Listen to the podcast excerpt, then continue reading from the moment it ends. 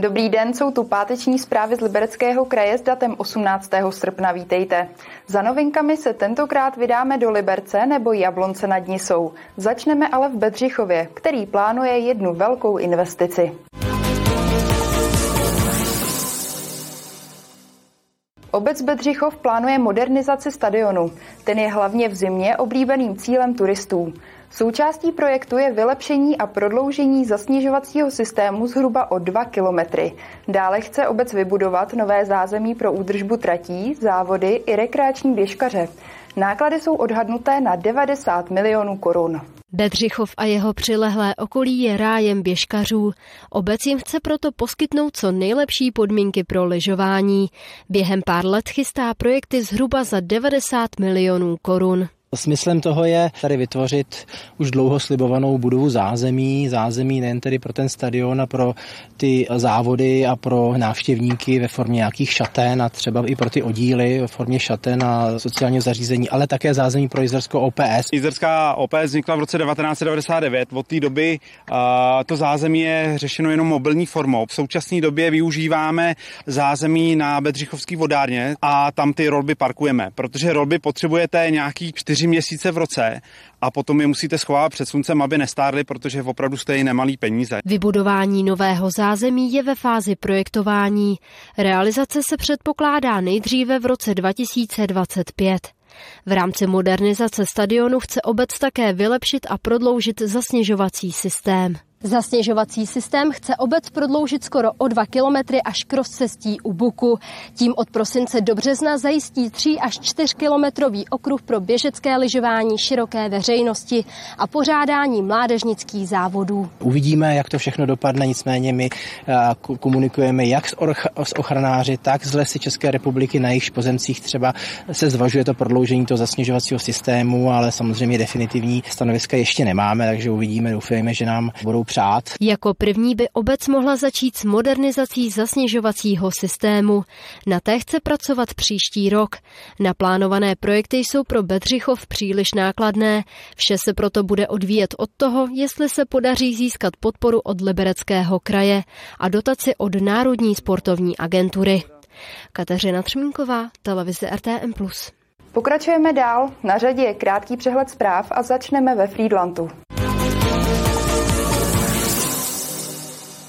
Ve Frýdlantu pokračují v úpravách sídlišť, přibyla také další místa k parkování. Už třetí rok pracuje město na obnově lokality mezi ulicemi Lužická, Fígnerova a Husova a práce tam budou pokračovat i v příštím roce. Přibýt by měla také nová parkovací místa.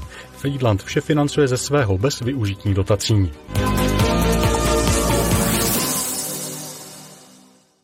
V Libereckém kraji se výrazně zhoršila kvalita vody v lesním koupališti v Liberci. Po většinu léta byla výborná, nyní ale není vhodná ke koupání. Důvodem jsou nadlimitní hodnoty fekálního znečištění. V kraji jde o jedinou ze sledovaných vodních nádrží, která je na 4. z 5 stupňů hodnocení. Hasiči v Libereckém kraji měli ve čtvrtek na večer kvůli bouřce přes 20 výjezdů. Stromy spadly i na kamion, auto a jednu chatku, vše se ale obešlo bez zranění. Kuriózní situace nastala na křižovatce Masarykovy a Vítězné ulice v Liberci u budovy bývalých lázní, kde při projetí vodní lagunou ztratilo 7 aut registrační značku.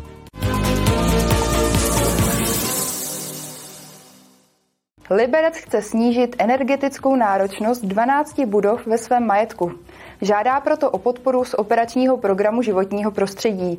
Předpokládaná výše dotace je skoro 190 milionů korun. Liberec by se chtěl stát do roku 2030 jedním ze stovky klimaticky neutrálních měst. Pomoci mu k tomu může takzvaná EPC metoda. Jak už jsme několikrát informovali, tak město i vzhledem ke svému ambicioznímu projektu 100 neutrálně klimatických měst se snaží o energetické a další emisní úspory.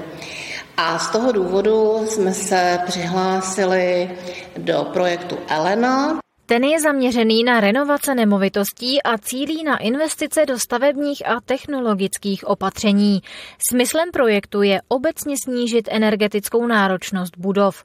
V tomto případě se jedná o 12 objektů, hlavně škol. A pak jsou to i budovy divadla, kde zrealizujeme některá úsporná opatření s možností dotačního programu.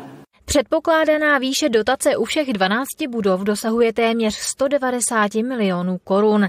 Tento projekt nepřímo souvisí i s komunitní energetikou, potažmo se členstvím v Unii komunitní energetiky. O tom jsme vás nedávno v našem vysílání informovali.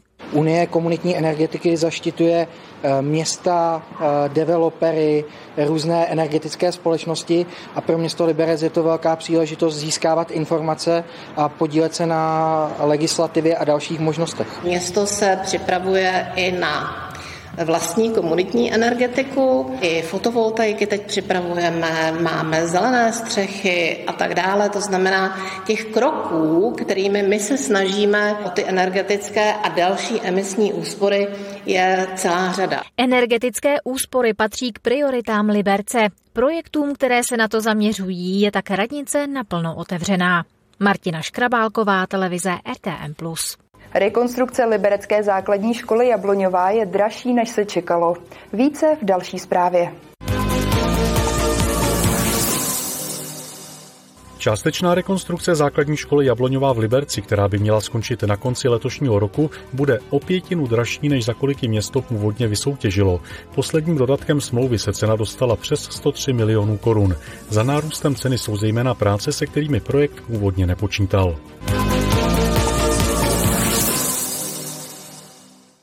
Liberecký kraj by chtěl do společné vstupenky kulturních organizací, která v Liberci platí od začátku prázdnin, zapojit i MHD. Vedení kraje o tom chce jednat s libereckým magistrátem. Všechny organizace zapojené v Elpassu v Liberci jsou totiž na tramvajové lince. Je to třeba Botanická zahrada, zoo, Severočeské muzeum a další.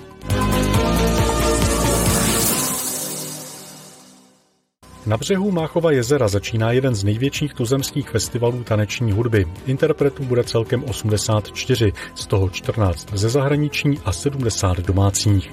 V předchozích letech na festival denně zavítalo až 10 tisíc diváků. Vysokou účast očekávají organizátoři i letos.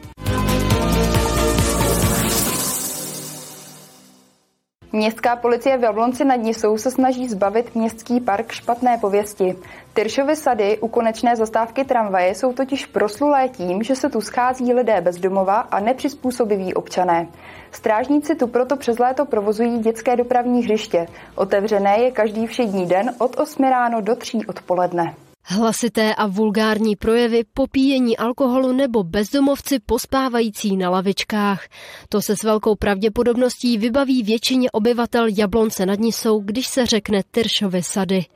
Městský park si tuto pověst získal hlavně kvůli nepřizpůsobivým občanům, kteří se tu schází. Nejsem jablonečačka, jsem pražačka, žiju tady už 2 roky, ale co se týče jako tady toho parku, tak si myslím jako matka, že není bezpečný ten park. Je to 3 týdny, prostě jsem byla se synem tady v parku a viděla jsem prostě dílera, jak prodává tady prostě drogy, vytáhli přede mnou, před mým synem hlavně stříkačku, takže si myslím, že to není bezpečný prostě. Ani pro matky, ani pro děti jako. Po večerech ve dně se tady jako pohybujou takový partičky, kde se necítím jako moc bezpečně, když třeba jdu s dětma do auta nebo tak.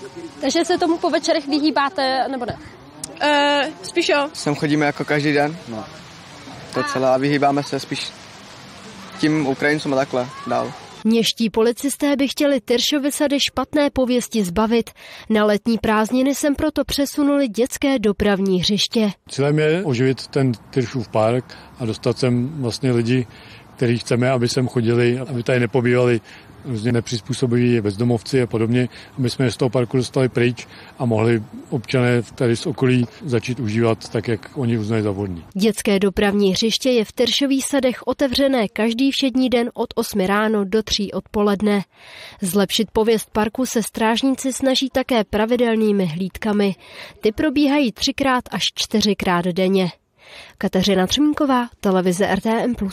Páteční zprávy jsou u konce. Následuje předpověď počasí a nabídka našeho dalšího programu. Nikam tedy neodcházejte. Hezký zbytek týdne a u zpráv zase brzy na viděnou.